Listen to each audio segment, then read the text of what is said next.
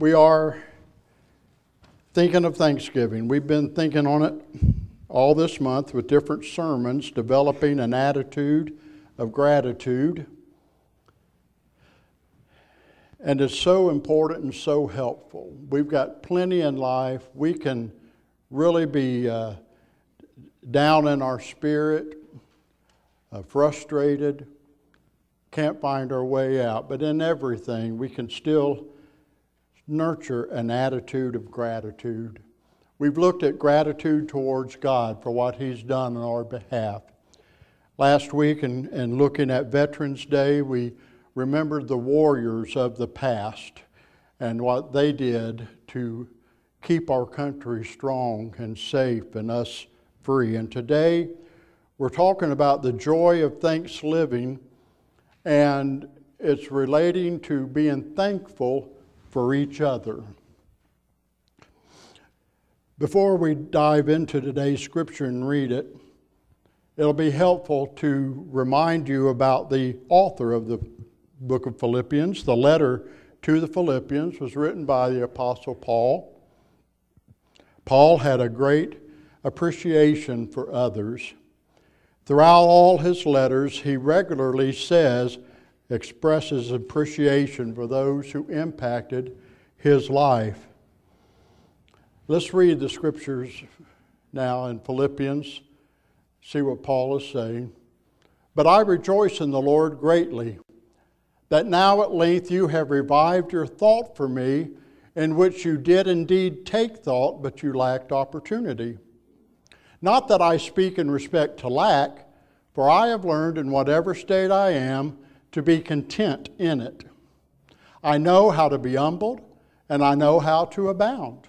In everything and in all things I have learned the secret both to be filled and to be hungry, both to abound and be in need. I can do all things through Christ who strengthens me. However, you did well that you shared in my affliction.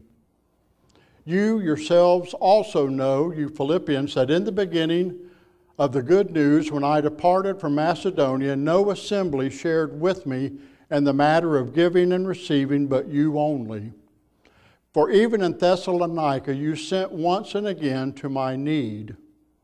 Not that I seek for the gift, but I seek for the fruit that increases to your account. Key verse.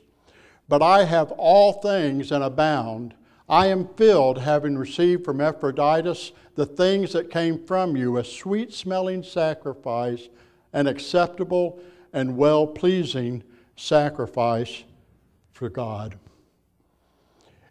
You know, it would have been easy for Paul to kind of have a prideful, arrogant spirit.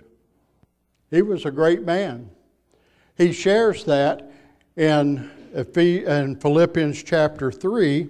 He talks about his background starting in verse 4. He even says, Though I myself might have reasons for such confidence, if anyone thinks he has reason to put confidence in the flesh, I have more circumcised on the eighth day of the people of Israel, of the tribe of Benjamin, a Hebrew of Hebrews, in regard to the law, faultless, a Pharisee. As for me, persecuting the church, as for legalistic righteousness, faultless. Paul could be very proud of his background. Paul had street creds, kind of a common term today circumcised on the eighth day. That was Jewish law. The circumcision was to take place eight days after the child, and my wife Sue has told me time and again, I've forgotten time and again, but medically there's a reason for circumcision on the eighth day. The body starts coagulating and the wound heals quicker. But God told it to the Hebrews to do that before they knew anything about medical technology. So, being circumcised on the eighth day just means Paul was raised in a home that worshiped and honored Jehovah God and followed his decrees. Tribe of Benjamin, he knew his tribe, one of the 12 tribes of Israel. And after that, he says, a Hebrew among Hebrews. Paul had all the credentials, all the lineage. Uh, uh, to be able to make a firm statement that he was uh, completely Jewish. Uh, he could, for us, he could trace his roots back to the Mayflower or back when they came across. I used to wonder about us being on the Mayflower, and never could find anything. I've done genealogy, and finally I found out that the Brockways came to America by Captain Woolston Brockway. He led his own ship, settled in Lyme, Connecticut. So we weren't on the Mayflower, but we made it here nonetheless. But Paul could say, I'm a Hebrew among Hebrews. Then he talks about uh, his, his knowledge. He was a Pharisee. They were schooled, they were experts in the law. Paul trained under a great teacher, Gamaliel, who was well known. So Paul had a great education and that also tells us something about his family. They had the money to send him to school. He didn't have to be a, just a laborer. He went to the school and, and learned. We know his zealousness. He, after he finished, he went out and he sought to get Christians and to persecute them and even have them stoned to death for their blasphemy in their eyes. And he stood, Acts chapter 6, uh, chapter 5, pardon me, tells us how he, he stood, it, uh, it is 6, but stood there and witnessed Stephen being stoned for his testimony of Christ.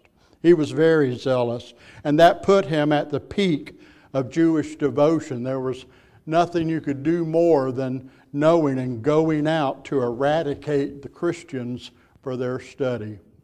And then he was, says righteous, but he puts that qualifier on it. This is now after Paul had been saved by Jesus Christ. And he said, I was legalistically righteous. In other words, he followed all the law. He kept the law. He was a very diligent uh, Jew in keeping the laws. But in that one adjective there that Paul gives, he gives us an insight that we're going to talk about here in a minute. Paul had street creds.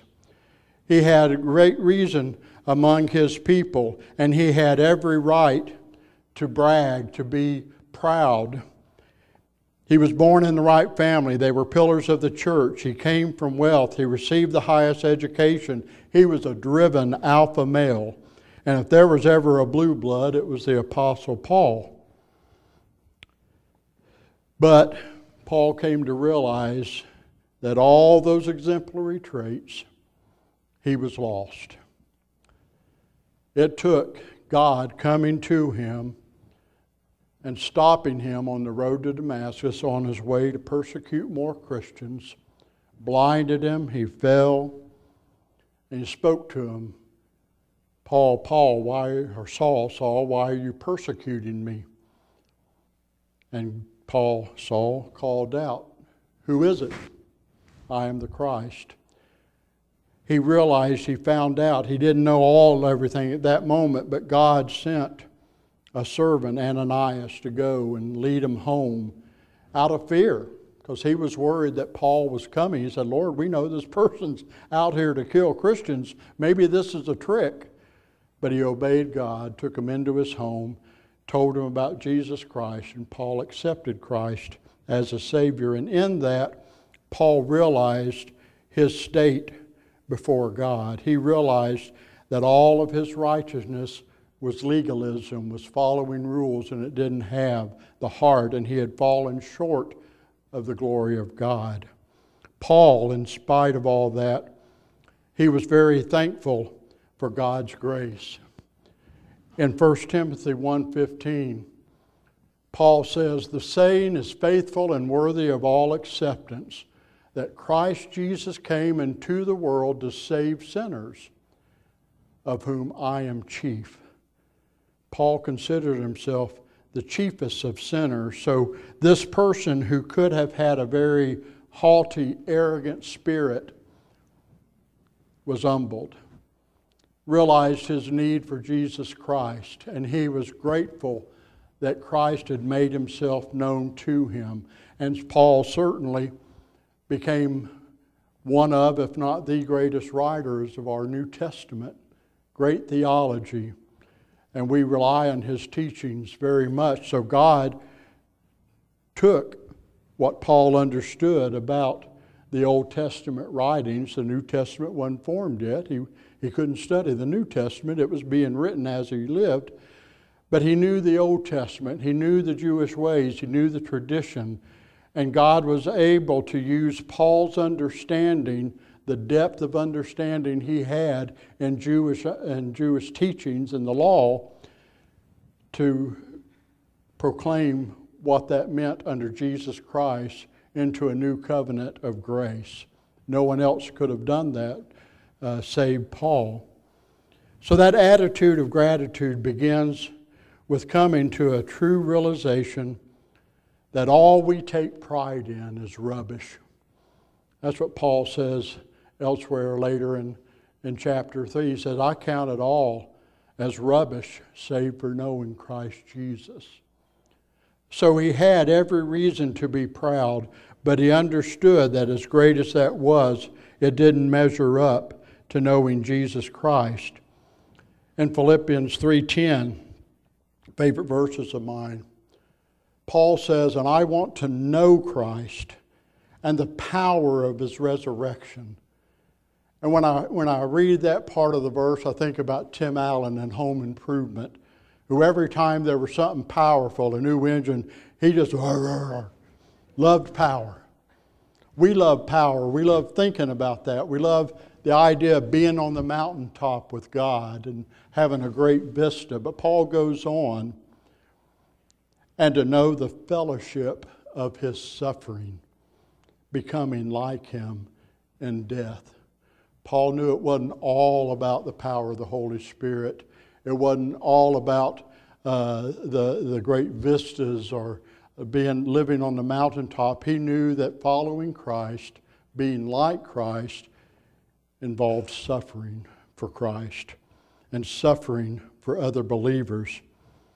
Paul knew that and he accepted it and he had learned to be content in it. He had learned that his religion was a failure and that the only reason he had salvation was because of Jesus Christ. If anyone was going blindly through life thinking he was right, it was Paul. He thought he was so right, he was seeking to put to death those who believed otherwise, and he had to be blinded in order to see. But Paul's humility and thankfulness didn't stop there. Devoted, mature Christians took him under their wings. They taught him the ways of Christ, and the scholar became the student. As you'll read through Acts and the other books, Paul talks about the many women and men alike who took time to teach him the ways of Christ. He knew the ways of Judaism, he knew the way of law and legalism, but he needed to know the way of grace and mercy and he couldn't learn that on his own. He needed others to come alongside, and they did, and he was forever grateful for that. Early in his walk, those devoted, mature Christians schooled him. Throughout his ministry, he received support from many various individuals and churches. The prince became the pauper, not begging for scraps, but contentedly appreciative for other people's benevolence on his behalf. Paul was aware of the help from others in his ministry. He didn't feel entitled or deserving of their help. Paul never failed to acknowledge their gift. He regularly thanked the individual for their role in his life, and he thanked God for bringing them into his life. Too often, when people become so important, we know what's said. They've forgotten the little people, the people that got them there. We feel that. That wasn't Paul. Paul took an interest in uh, some of the others struggling. Epaphroditus was a slave who became a dear friend. Timothy was a young boy, and Paul mentored him and grew him into a, a great elder of the church. Titus, Philemon, on and on, Onesiphorus on and on are people that Paul invested himself into raising them up, teaching them how to be great leaders, teachers, and preachers and elders. Paul didn't forget what he had come from and where he was, and that it was not of his own. In Ephesians 2 8 and 9, Paul writes, For it is by grace you have been saved, that not of yourselves, not of works, lest anyone should boast. It got ingrained in him deeply. A person who was really schooled and, and disciplined in doing the rules, following the rules, that it wasn't about rules, coming to know Christ and having a relationship with God. It was forsaking everything, forsaking all of his abilities, forsaking all of his knowledge, and realizing he was a sinner in need of salvation. And he, he made that step and become useful to God. Paul received benefit for the contributions and help of others. He could have been arrogant, believing he deserved their devotion. He could have dismissed their sacrifice as inadequate for such a great man. Paul was humbled and truly appreciative for their help, and his greatest joy was for the benefit that those who helped him were going to receive. That key verse I told you about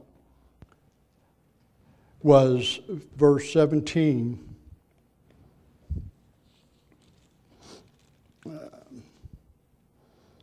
When he says, I know, not that I am looking for a gift.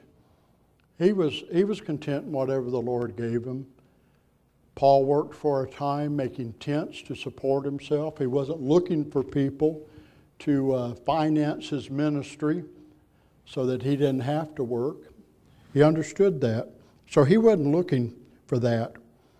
But I am looking for what may be credited to your account he rejoiced because he knew for their sacrifices, for their giving to him and to the ministry, that God was going to reward them. And he was joyous that they were going to receive a benefit from God.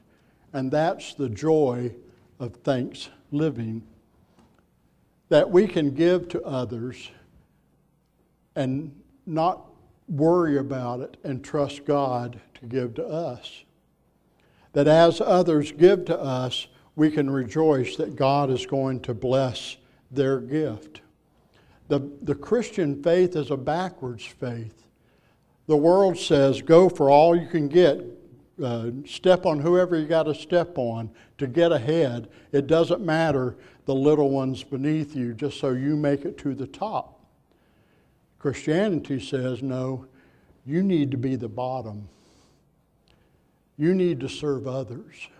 And Jesus showed that to us in his example where he got down, tied his cloak around his waist, got a pail of water, and was going to start washing the disciples' feet. And feet were dirty back then. They wore sandals if they had shoes at all. The roads were dusty and dirty. Animals were there, if you catch my drift. The feet were not pleasant things. But Jesus, to show them what a servant attitude was, got down to wash their feet for them. And that's what Jesus teaches us Christianity is giving to others helping others, being there for them, doing and giving, but also recognizing that others have done for us. To be thankful for when people help us, for being aware, not being so caught up in ourselves that we don't even realize people are being helpful. Being so caught up in ourselves that we think well, that we deserve it. We're great, they're not. I'm doing a hard job, I'm doing more. That's not what Christianity is, and that's what Paul understood. Paul capped off his comment in 419 when he said, My God will meet all your needs according to his glorious riches. I like the last part of that. My God shall supply your needs according not to what you deserve, not to what's around, but according to his riches, according to what God has. And what does God have? He's got it all. The restriction is not from God the Father restricting what He gives us. Unfortunately, the restriction is on our faith. We don't believe, we don't trust. We think we have to still buy and scrap and, and, and do for ourselves. And there is a responsibility in living. We certainly don't become uh, just a, a, a weight to society, just saying God's going to take care of it. We're to be responsible, but on those things that we can't help, we can't do anything about, we can know and trust we've got a Heavenly Father who knows what we need and wants to give us these benefits. Paul understood that, and he knew that God was going to meet their need for their gracious gifts for their generosity. And so the question comes upon us today who are we thankful for? Do we recognize that were it not for God's love and mercy and grace, that we would be doomed to eternal death and separation from God? That's where grateful, gratefulness starts, is realizing our position before Him our understanding as a Christian, especially that has accepted Christ, getting rid of that notion that it's my decision and that I chose Christ. You chose Christ because He chose you.